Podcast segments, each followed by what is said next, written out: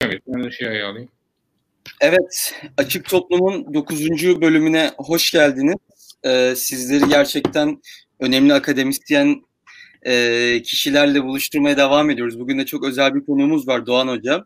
Gerçi Doğan Hoca, Nazlıcan ve benim için gerçekten bütün hocalarımız değerli ama bütün değerler arasında en değerlisi belki de. Çünkü çok uzun yıllardır gerek okuma gruplarıyla gerek farklı faaliyetlerde, formatlarda kendisiyle çok uzun yıllardır bir mesaimiz var.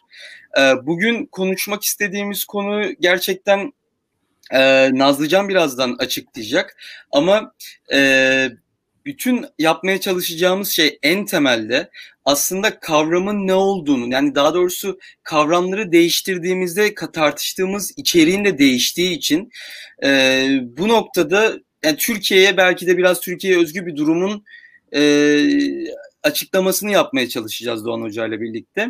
Ben fazla uzatmadan önce sözü Nazlı'ya, sonra da Doğan Hoca'ya bırakıyorum. Tekrar hoş geldiniz. Teşekkürler Barış. Doğan Hoca'ya tekrar ben de teşekkür etmek istiyorum.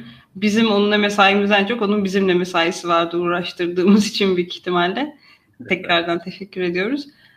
Bugün aslında konuşacağımız konu kavramlar üzerinden düşünmek. Burada konuşacağımız konu aslında en azından benim anladığım kadarıyla iki tane ana başlığı var. İlkinde tabii yani kavramları nasıl kullanmamız gerektiği ya da kavramları akademik şekliyle mi kullanmamız gerekiyor? Yoksa halk arasında nasıl kullanılıyorsa o işte folk kullanımının yaygınlaşması mı daha doğru olan? Ondan biraz bahsedeceğiz. Bir de genel olarak Türkiye tarihi üzerinde kavramlarla düşünmekle ilgili bir sıkıntımız olduğunu fark ediyoruz. Gerek akademide gerek işte Twitter'daki tartışmalarda falan da. Bunun nereden geldiğini birazcık Doğan Hoca'ya soracağız. O da bize güzel cevaplar hazırladığını tahmin ediyorum. Başta akademiyle başlayalım olmazsa. Ne diyorsunuz hocam? Şimdi aslında biraz da bu fashionable olan bir şey kavramlar. Son 20-30 yılda diyelim kavramların kendini açıklamak başlı başına bir hani yan mesai değil, birçok akademisyenin ana uğraştığı alan oldu. Hani mesela milliyetçilik bugün kendi başına bir akademik araştırma nesnesi. 40 yıl önce bu anlamsızdı. Hani bir adam bir dönemi açıklardı, bir ülkeyi açıklardı, her şeyi açıklardı. Fakat bugün milliyetçilik uzmanı var. Yani bu 60'lara gitsek çok kendi başına anlamsız bir şey oluyor. Ve bu da milliyetçilik derken şöyle 40 yıl önce şöyle bakıldı, 50 yıl önce bu milliyetçilik, ilk milliyetçilik teorilerinin çıktığı zaman bakın milliyetçilik diye bir fenomen var. Ben size bunu açıklayayım. Hani böyle sosyal bilim fakti gibi. Evet. Olgu gibi. Fakat bugün milliyetçilik aslında böyle bir olgudan çok böyle uçar kaçar bir kavram. Her insan kendine bir şekilde millet içinde yaşadığı daireyle, yaşam dairesiyle bir bağ kuruyor. Bazısına bu daha ırkçı noktada dahi gidiyor. Bazısı için sadece bir yakınlık duymak ve çok farklı yerde çok farklı tezahürler oluyor. Hani çok da uzatmadan şöyle diyebiliriz.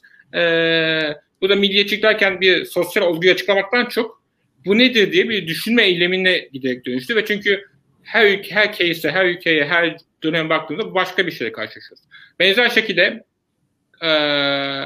sınıf eskiden hani bu klasik Marksizminde veya Marksizmin hakim olduğu, aynı zamanda sosyoekonomik tarihin ta kendisi gördüğü zamandan sonra bugün sınıf bir gerçeklikten çok bir bir yapıştırma. Hani bir insan bir sınıfa ait olduğunu düşünebilir. Belli dönemlerde ben insan düşünüyordu. Maden işçileri mesela çok yoğun bir şekilde işleniyorlar. Neden? Çünkü maden kendini işçi olarak bir ezilen arasında en sert bunu hissettiğin bir iş kolu diyelim işte. Fiziksel olarak hissettikleri.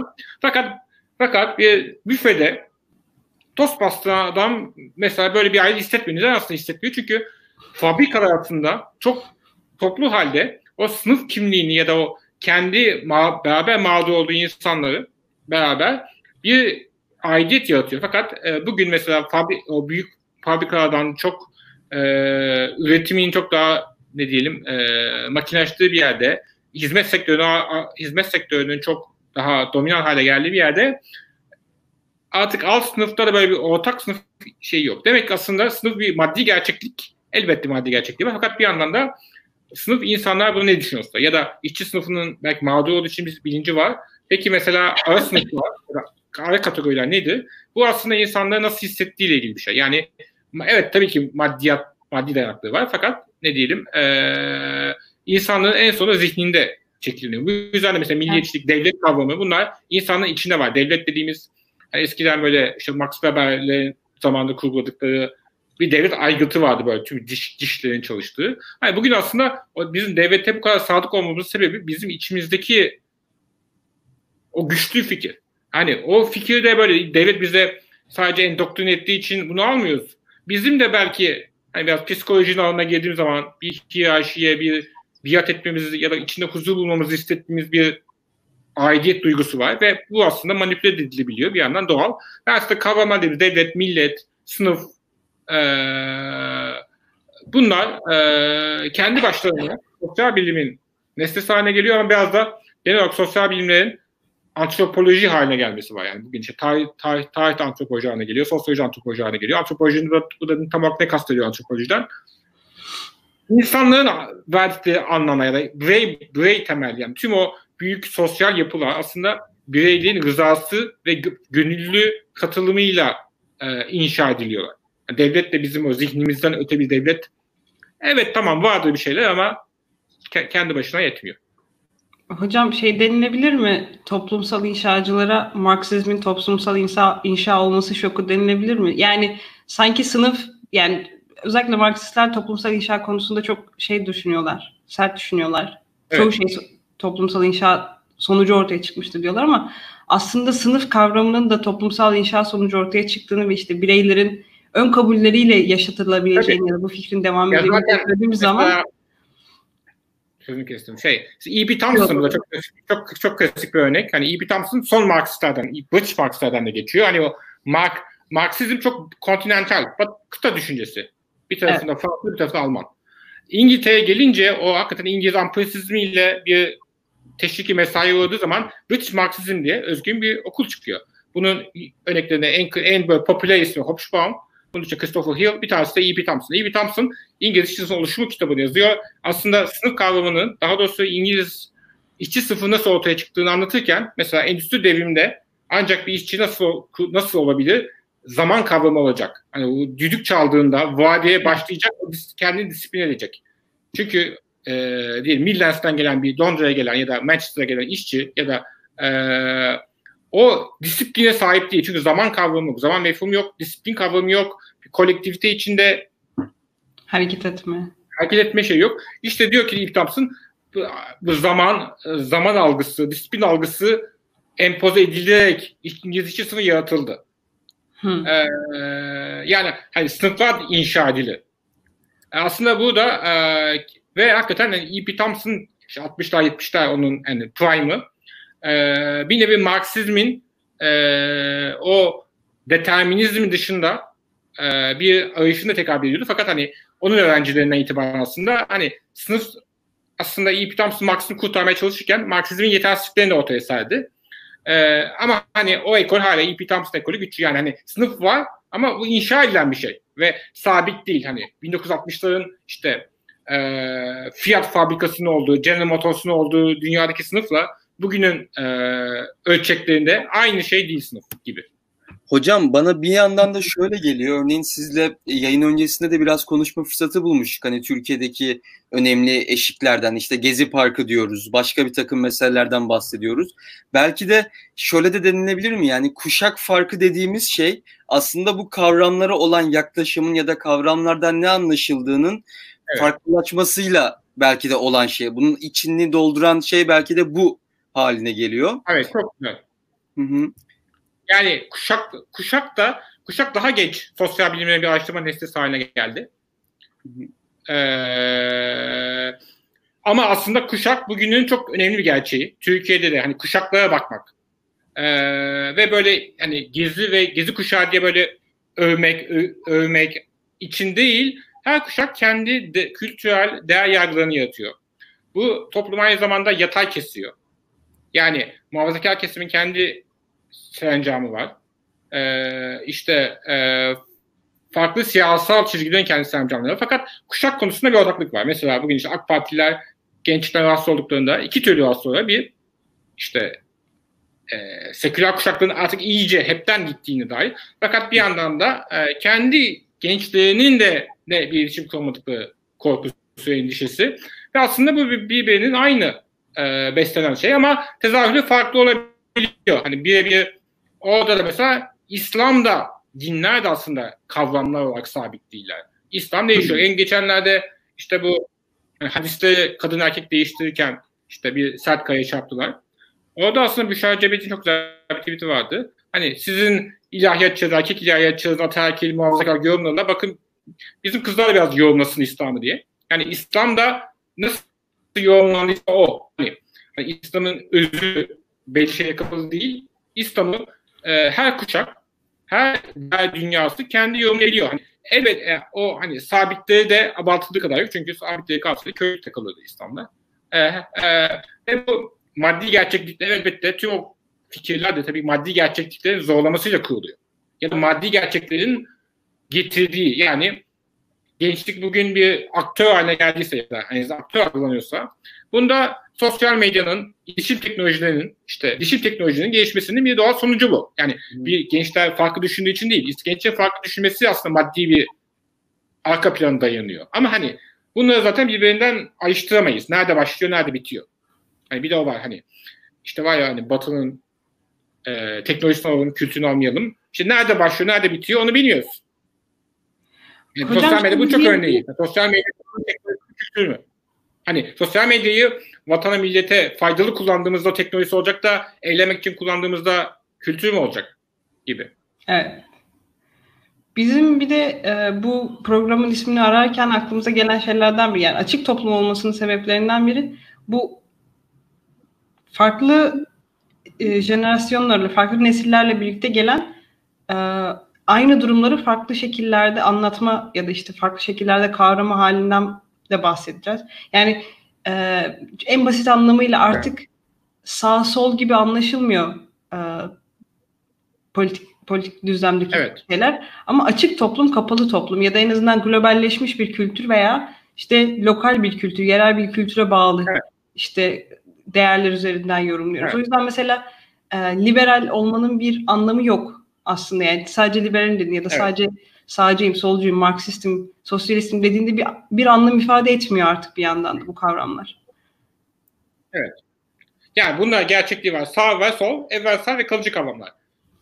Sosyalizm, liberalizm, muhafazakarlık, evrensel ve kalıcı kavramlar. Fakat için nasıl doğduğu da o kadar değişiyor ki birbiriyle konuşamaz hale geliyor. Yani bugün bir zaman makinesine koysak yani bugünkü milliyetçiyle 1970'te milliyetçisi de aynı dili konuşamıyor hani ya da muhafazakar tamamen öyle. Hani ama bunlar biraz şey gibi hani o kadar yavaş değişiyor ki ve içinde yaşıyoruz ki belki biz fark etmiyoruz. Ancak geriye döndüğümüzde birden hani o insanın yaşlandığını fark etmemesi gibi o zaman böyle birden fark edebiliyoruz ama hani sağ sol sabitler. Bunlar sabit. Ama o sabitler öyle bir zamana göre yeniden yenilenme ve dönüşme kapasitesi var ki hani onlara bir sabitlik atfetmek de bazen çıkamıyor. Evet. Ben de biraz bu bahsettiğimiz dönüşümden de ilerlemeyle ilgili bir soru sormak istiyorum. Yine siz konuşurken kafama takılan. Böyle bahsediyoruz aslında neyin tam olarak değiştirdiğini, geçişin tam olarak nerede başladığını, bunun da sınırlarını zor olduğunu söylüyoruz. Bir yandan da ama bildiğimiz kesin bir şey var. O da yani Türkiye bunun için bir örnek ama dünyanın farklı yerlerinde de oluyor bu. Devlet aygıtı, devlet aktörleri bu kavramları X şekilde ya da Y şekilde kavratma mücadelesinde bir yarışan taraflardan bir tanesi. Onlar da kendilerinin anlaşılmasını istediği şekilde işte söylemleriyle, yaptıkları politikalarla, açıklamalarla bu yarışın bir parçası. Sizce bu konuda özellikle Türkiye içinde konuşursak demin Gezi Parkı falan dedik belki biraz daha yakın tarih, yakın dönüşümlere belki ya da AK Parti'nin bu 2013-2014 sonrası iyice değişmesine, iyice korkunçlaşmasına örnek verecek olursak sizce ne kadar başarılı devletler? Hem Türkiye için cevap verebilirsiniz hem dünya konteksti için cevap verebilirsiniz. Gerçekten o kadar üretkiler... Yani bir söylem kurmak önemli. ve söylemi kontrol etme kapasitesi. Devletlerin, yani şöyle bir naif bir şey vardı hatırlarsınız. Sosyal medya, internet artık insanla doğrudan röportaj yapacaktı. İnsanlar korkusuzca fikirlerini söyleyecekti. Bunlar işte tekno-iyimserlik deniyordu. Tekno-optimizm. Farklı isimlerde cyber optimizm, her türlü şey işte seksi isimler veriliyordu. Fakat devletlerin meğerse kapasiteleri çok küçümseniyormuş bir. Sadece doğrudan Van'ın başında olması anlamında değil, hani internetle ilgili. Onun dışında söylem kurma kabiliyeti devletlerin düşündüğümüzden çok daha etkinmiş. Ve bir kere propaganda şöyle bir sofistike propaganda vardı, düz propaganda vardı. Yani düz propaganda her zaman işe yaramaz değil. Yani bir şey 100 defa söylerseniz insana ikna oldu. Ya da insanlar, herkes o kadar eleştiri olmak zorunda değildi. Hani o yüzden de gayet 100 defa tekrarlanan şey birçok kişinin satın alabildiğini gördük. Bu bakımdan devlette söylem durumda söylemez. Fakat bir yandan da başka sesleri duymak açısından çok yeni bir dünyada yaşıyoruz. Bu bakımdan devletler de bir tür söylem yaratabiliyorlar. Mesela bu muhafazakar cenahta bu çok iyi başarıldı. Çünkü AK Parti kendi dediklerinin tersine gittiğinde de toplumu arkasından getirebildiğini gördük. Şöyle dendi, muhafazakar kesim zaten ona daha teşneydi. O yüzden satlanması daha kolay oldu. Aslında ilkinde o kadar da ikna değillerdi gibi argümanlar var ama hani halk nazarında öyle olabilir, fakat 2000'lerin yükselen o eleştirel ve liberal İslami ya da muhafazakar gençliğinin birden demir atması devletin ikna kabiliyetinin yüksek olduğunu gösterdi. Fakat bir şey belli vadeli şey kalıcı olarak söylemle kalıcı olarak değiştiremez devletler. Fakat onlarla oynayabilirler gibi. Hı hı. Hocam şuradan hemen soru almak istiyorum. Burak sormuş. Benim de yine kafama takılan meselelerden bir tanesiydi. Gerçekten burada yazıldığı gibi böyle bir bu kadar farklı kavramlar arasında fark varsa anladıklarımızda, hem kuşaklar arası hem kuşaklar içindeki farklı perspektifler arasında nasıl bir, hani mesela örneğin daktilo olarak bizim de amaçlarımızdan birine burada kamusal tartışma kültürünü inşa etmek, bunun için bir platform sunmak, misyonlarımızdan biri bu. Nasıl bu meseleyi tartışmayacak mıyız ya da tartışırken ne yapmamız gerekiyor? Bu? Ya da birbirimizi aslında anlamıyoruz. Diyamadım Nazlıcan. Ya da birbirimizi aslında anlamıyor muyuz bunları konuşurken? Aslında burada evet. Aslında burada bence şöyle olacak, bence bunun gerçek cevabı. Bir kere Türk halkına böyle haksızlık yapılıyor. Hani Türkiye'de bu kadar leş tartışma kültürü varsa bu Türk halkının doğrudan bunu istediği için olmuyor. Çünkü elit düzeyde bazı şeyler döner, bazı şeyler halk nazarına döner. Halk nazarına ne döner işte? Oylama, referandum yapıldığında, seçime gidildiğinde buna hakikaten halk diyoruz. Fakat birçok şeyi biz halk görmeyiz. Biz daha çok halk adına konuşanları görürüz. Burada halk diye böyle tüm, işte Türkiye'de 82 milyon demeyelim ama bir kesim için AK Parti konuşuyor. Bir kesim için CHP konuşuyor. Bir kesim için diyelim HDP konuşuyor. Bir de konuşamayanlar var. Mesela DEVA'nın potansiyeli var deniyor. Neden var deniyor? Çünkü aslında varsayım şu, Türkiye'nin bir kısmının aslında konuşamadığı şey DEVA'ya uyuyor. Varsayım bu. Hı hı. Ya da böyle merkez sağ özlemi var. Neden merkez sağ olmalı? Çünkü varsayım şu, AK Parti temsil etmediği bir merkez sağ var. Var mı yok mu? Var. Çünkü o merkez sağ 90'lardaydı. Ya da CHP dediğimizde 2000-2010'da CHP ulusalcılığın kalesiyken aslında bir kısım insan diyordu ki yani bu insanlar böyle ölümüne Kürt keselimciler değiller. Fakat onlar adına konuşanlar sesini duyduğumuz için. Yani aslında birçok şey elit düzeyde şekilleniyor. Amerika'da da hani ortalama Amerikalı'nın halini aslında bu işte Trump döneminde ya da Trump seçiminde görüyoruz. Fakat üniversiteler, Amerika'da üniversitelerde Trump goygoyunun bir yeri yok. Orası üniversite. Ya da New York Times, Washington Post, hani bu established basında diyelim. Hani bunlar kendi mecralığı akıyor. Yani ve bunlar da elit siyaset dönüyor. Hani çünkü hani Harvard'da, Stanford'da popüler oyla seçecek öğretimiyle olacağı yerler değil. Fakat Türkiye'de olan sıkıntı, Türkiye'de böyle otonom, niş, elitlerin olmaması. Ya da devlet bürokrasisi. Aslında Türkiye'de devlet bürokrasi kültürü var falan deniyor da aslında İngiltere'de falan varmış bu. Hani İngiltere'de bu işte o yani Emret Bakanı'nın da parodisi yapılan. Hani Türkiye'de böyle bir şey değilmiş. Türkiye'deki sadece atananlar arasındaki bir ne diyelim farkmış diyelim. Bu yüzden de tartışma kültürü aslında burada demokratik bir cevap verebilir ancak. Çünkü Amerika'da ya da Avrupa'da olan ya da mesela Fransa'ya baktığımızda yani Fransa'da da hani Cezayir'e karşı vesaire çok bir pozitif bakış var belki ortalama haklılığına fakat hani elit siyaseti bunların sesini duymasına izin vermiyor. Mesela ne var Türkiye'de? Suriyelilere ırkçılık kolay kolay yapılamıyor. Çünkü AK Parti ve devlet o konuda ben bunu çok izin vermem diyor. O yüzden de CHP'ler de ırkçılık yapmıyor Suriyelilere. Suriyelilere karşı ırkçılık Kürtlere bırakıldığı serbest bırakılsa 10 katı ırkçılık yapıyor Suriyelilere. Biz niye Suriye'ye karşı o kapalı sohbetler dışında hiçbir şey duymuyoruz kamusal alanda? Çünkü devletli o konuda progresif bir tavrı var. Hem tek o konuda var. Progresif mi değil mi bilmiyorum ama aslında bununla ilgili Ayda Gündüz bir soru sormuş. AKP benzer bir bu yanlış soru, ilkini şöyle yayınlayacaktım. AKP ile kitlesi arasındaki ilişkinin bu şekilde oluşu, bu ikisi arasındaki ilişkinin niteliğinden kaynaklı mı yoksa AKP'nin bir lider konumunda olmasından mı kaynaklanıyor acaba? Çünkü yani AKP'nin daha çok lider konumunda olması. Bana da biraz öyle geliyor ama şöyle bir şey var. Yani ilişkilerken hiyerarşik şey satın alma eğilimi. Hemen yine sözü kestim. Yok hayır. Devam edin hocam önemli. Yani bazen şey oluyor gecikmeli gelince. Ya aslında birbiriyle beraber güçlendiren, tahkim eden şekilde okunabilir. Yani aslında ilişkilerken hani muhafazakar kesim atfedilen onların daha hiyerarşik hizalanmaya daha yatkın oldukları varsayımı bilmiyorum. Yani bu partiyle de olabilir. Bunun üzerine partinin üzerine bir devlet binince çok daha kolay olabilir.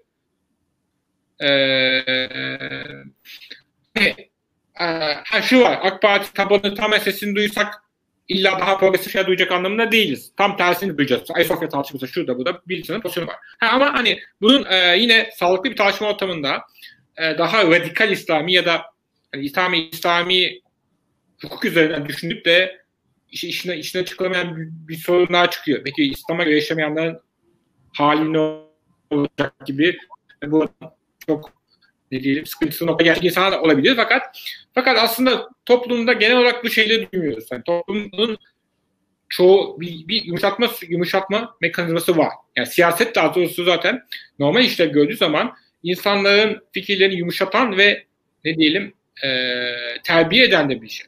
Yani şu an sıkıntı zaten biraz daha mesela Cumhuriyetçi Parti dönüşürken Cumhuriyetçi Parti dönüşmesinin sıkıntısı Cumhuriyetçi Parti aslında bu benzer fikirler Kansas'ta, Iowa'da yok değildi, vardı. Fakat Iowa senatörü Washington'a geldiğinde bu onun kendi tabanının şeyini bir boca etmiyordu. Orada o mekanizma, Washington mekanizması, işte capital mekanizması hani buradaki pazarlıklar, müzakereler yumuşatıyordu. Mesela Türkiye'de bir sıkıntı da şu anda AK Parti kimse müzakere etmiyor. Müzakere etmek zaten siyasetin ta kendisi. Evet. Taban da aslında o müzakere sürecinde uyum sağlıyor dünyada. Şu anda Trump da müzakere etmiyor, Erdoğan da müzakere etmiyor. İşte hani çünkü bugünkü siyaset de müzakere etmemek de bir ne diyelim 90 sonrası siyasetin bir kendisi haline geldi. Mesela birçok solcunun şöyle bir eleştirisi var. Yani tamamen haksız olduğunu düşünmüyorum. Neoliberal düzen bunu getirdi. Yani şu var neoliberal düzen diyelim ya da neoliberal mantık, yönetimsel mantık o müzakere kültürünü de tahrip etti. O yüzden de Türkiye'de de Avrupa ülkelerinde de müzakere kültürü siyasetin biraz içinden çıktı. Hani mesela burada derken mesela kavramlar diyorum. Mesela Türkiye'yi bir açıklamak yerine Batı Avrupa ülkeleri düşünürsek orada da işte hani çok büyük parti yönettiği ülkeleri ortamın sağında muhafazakar Hristiyan Demokratlar ya da muhafazakarlar, farklı ülkelerde farklı isimler. Diğer tarafta Sosyal Demokratlar ya da Sosyalistler. Bunlar dönüşümlü olarak iktidara gelirlerdi, giderlerdi. Ve ne diyelim, ülkenin çatısı bunlardı. Bunların yanından da yani liberaller ortada biraz daha küçük bir buçuk parti işleri gördü. İşte ilk kez Yeşiller gibi partiler boy vermeye başladı. Fakat ne oldu mesela İtalya'da? Ülke 45 yıl boyunca hemen hemen aralıksız yönetmiş Hristiyan Demokrat Parti çöktü. Bunun yerine geldi, Berlusconi geldi. O boşluk böyle doldurdu ve o büyük yapılar çöktüğü zaman işte Hristiyan Demokratlar ve Sosyal Demokratlar, Almanya Sosyal Demokratlar küçük parti haline geldiler neredeyse. Hani işte Yeşiller ve Linke falan bu oradan pay alınca. Yani bu çok travmatik bir yani Almanya tarihinde o kadar temel bir parti ki Sosyal Demokratlar. Ta Bismarck döneminden itibaren. O yüzden o yapılar çöktüğü zaman o müzakere ederken o büyük partiler aslında tabanları da o müzakere sürecini yumuşatan, dönüştüren yapılar ya da onların daha ne diyelim filtre eden mekanizmalardı. Ve şu anda hakikaten bu sorun Türkiye'de benzer merkez sağın çökmesini aynı bağlamada tutabiliriz. Hani CHP'nin zaman gerçekten sosyal demokrat olduğu sorusu ayrı bir şey ama hani 60'lardan beri CHP hep sosyal demokrat parti olmaya çalışıyordu. Kimlerde aslında büyük bir kriz, ulusalcılık aslında o sosyal demokrat kültürün tamamen tahrip edilmesiyle beraber meydan merkezin solunda ulusalcılığa kalmıştı. Yani sonra biraz işte tabii ulusalcılığın muhalefette bir işe yaramadığı ortaya çıkınca biraz orada biraz sosyal demokrat bir süreç aslında CHP'yi daha merkez ve konuşulabilir, müzakere edilebilir noktaya getirdi. Şu an CHP mesela hem HDP'li müzakere edebiliyor hem İYİ Parti müzakere edebiliyor. Ve bu hakikaten demokrasi için sağlıklı bir şey. Çünkü partinin gücü kendine olmayanların müzakere kabiliyetinden geçiyor. 2000'lerde AK Parti'nin gücü zaten müzakere edebilmesinden geçiyordu. Yani sadece %50 oy aldığı için değildi. Yani çünkü HDP ile o zamanki adı işte BDP vesaire neyse onları CHP'nin hiçbir teması yoktu. AK Parti onlarla konuşabiliyordu. Yani bu da toplayınca çok daha büyük bir yıkını ediyor. Şu AK Parti'nin sıkıntısı zaten o müzakere esnekliğini yitirmiş olması. Kendi dışında.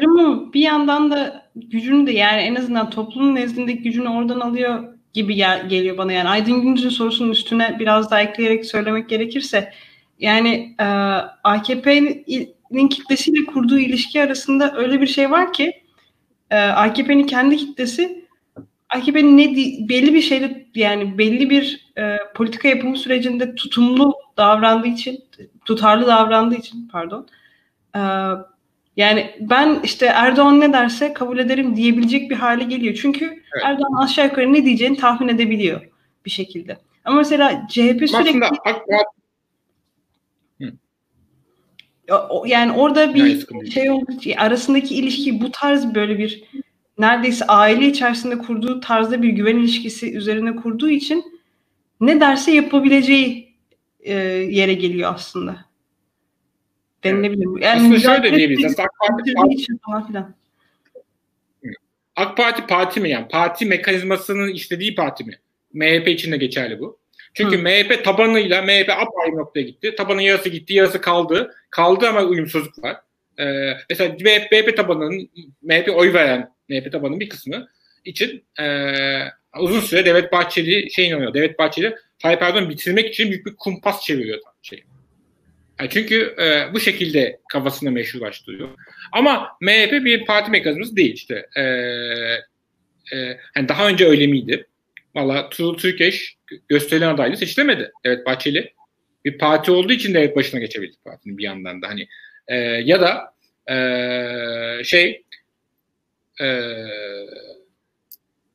Recai Kutan'a karşı Abdullah Gül aday olup çok güçlü oy aldığı zaman Refah Partisi gibi tamam biat kültürü denen partinin aslında o kadar da biat kültürü olmadığı anlık olarak gözükmüştü. Bunlar mesela Türk siyasetinde çok önemli anlar. Abdullah Gül'ün aldığı oy Recai Kutan'a karşı Erbakan'ın işaret ettiği adaya karşı çıktı ve Tayyip Erdoğan'la beraber hareket ederek ve bir şey gösteriyor. O zaman kadar Refah Partisi birçokları için işte tamamen emir komuta zincirinde ilerliyor.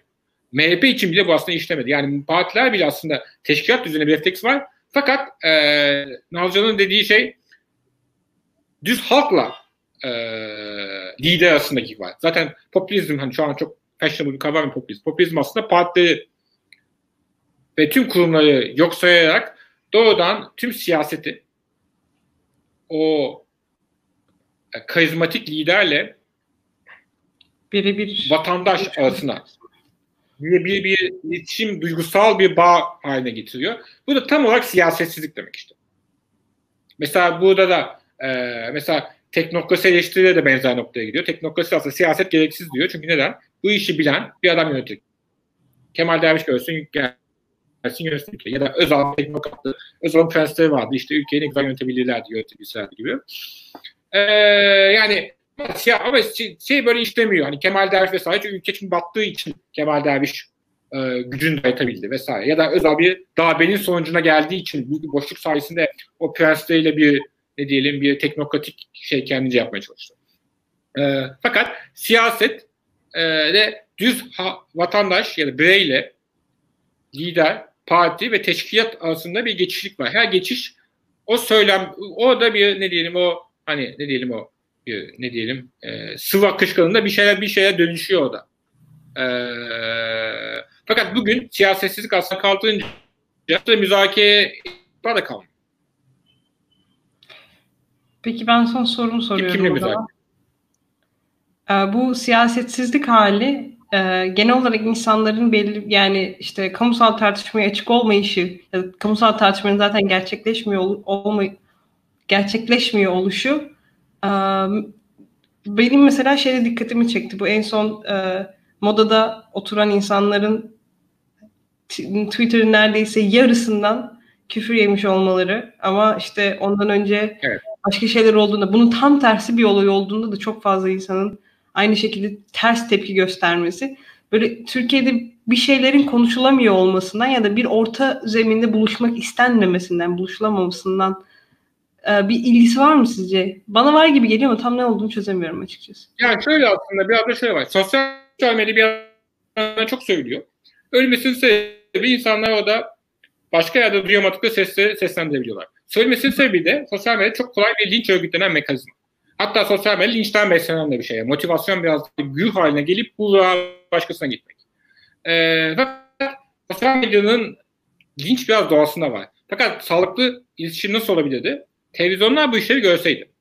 Yani sosyal medya olan aslında o negatif bakış televizyon ya da basın ya da diğer tüm kamu kamusal alan mecralarının bir işlevi olmadığı için. Yani o konu işte moda, Caddebostan konusundaki tartışma nerede önemli? Televizyonda sağlıklı bir şey konuşabilirdi. Çünkü o da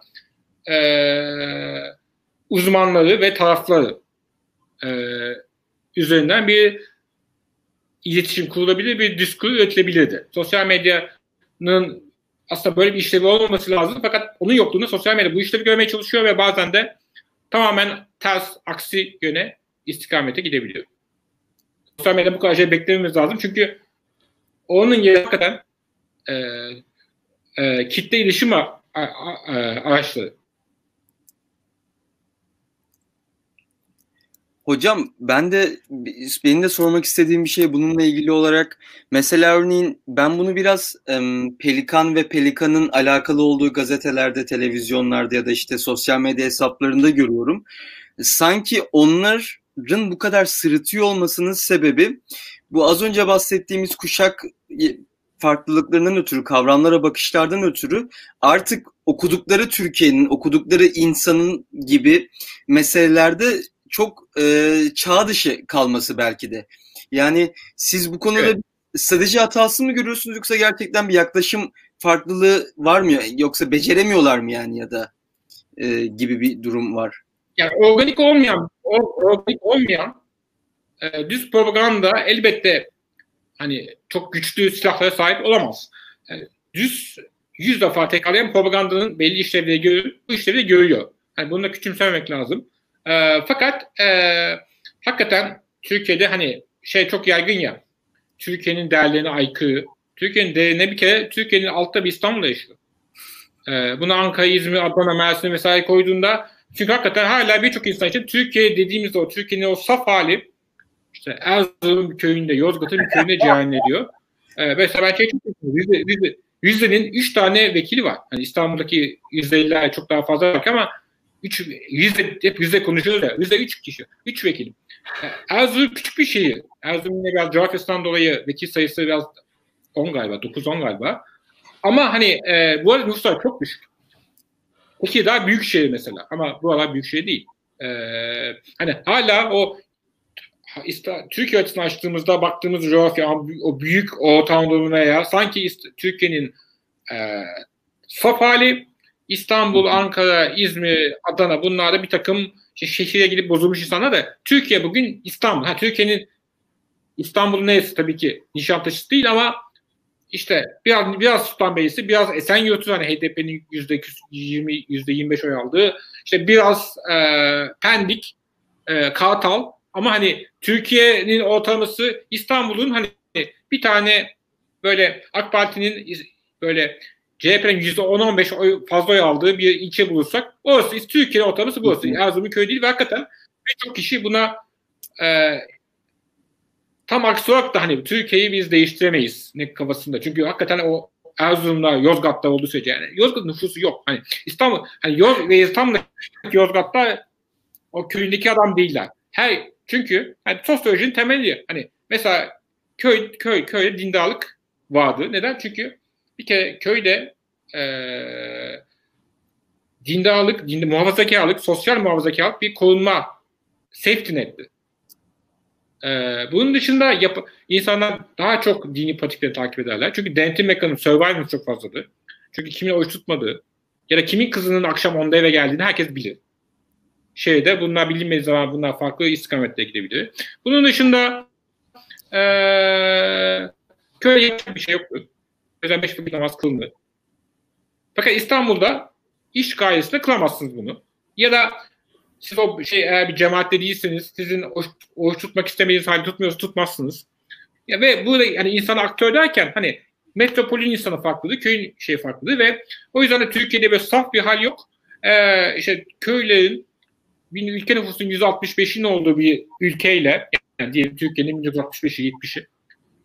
Bugünün Türkiye'si farklı. Bu da özellikle Türkiye dönüştüğü için değil, Türkiye bugün büyük şeyler yaşıyor.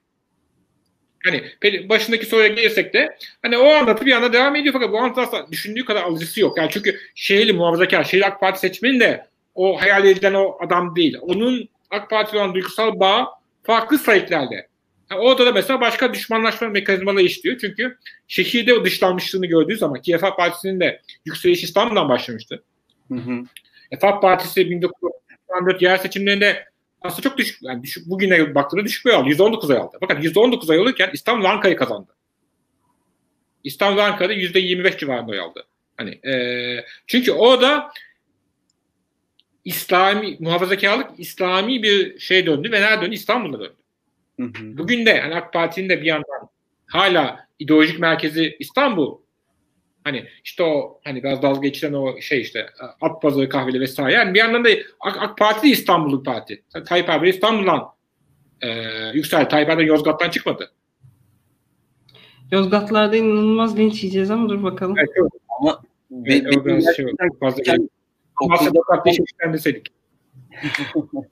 küçükten Anadolu, yani okulda falan böyle Türkiye'miz, Anadolu falan derken gerçekten benim kafamda böyle kasketiyle buğday biçen falan amcalar falan canlandı. Evet.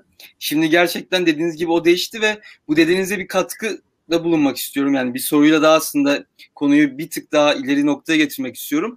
Tam tersi bu şehirli durumu kabul etmemek ya da bu dönüşümü stratejik olarak ya da gerçekten benimsedikleri için yok saymaktan ziyade bir inkar durumu da var hocam. Çünkü kent yoksulluğuyla ilgili olarak benim gördüğüm özellikle yani AK Parti'de hem kişi olarak hem belki Pelikan'ın içinde önemli yerlerde bulunan insanlar işte marketteki fiyatlardan şikayet edildiğinde onları da almayın ya da böyle gayet ortalama evlere oturanlara işte siz hem bu evlerde oturuyorsunuz hem şöyle yapıyorsunuz. İşte kliması olduğu için birinin evinden bir fotoğraf çekmiş diyelim maddi zorluklarıyla ilgili.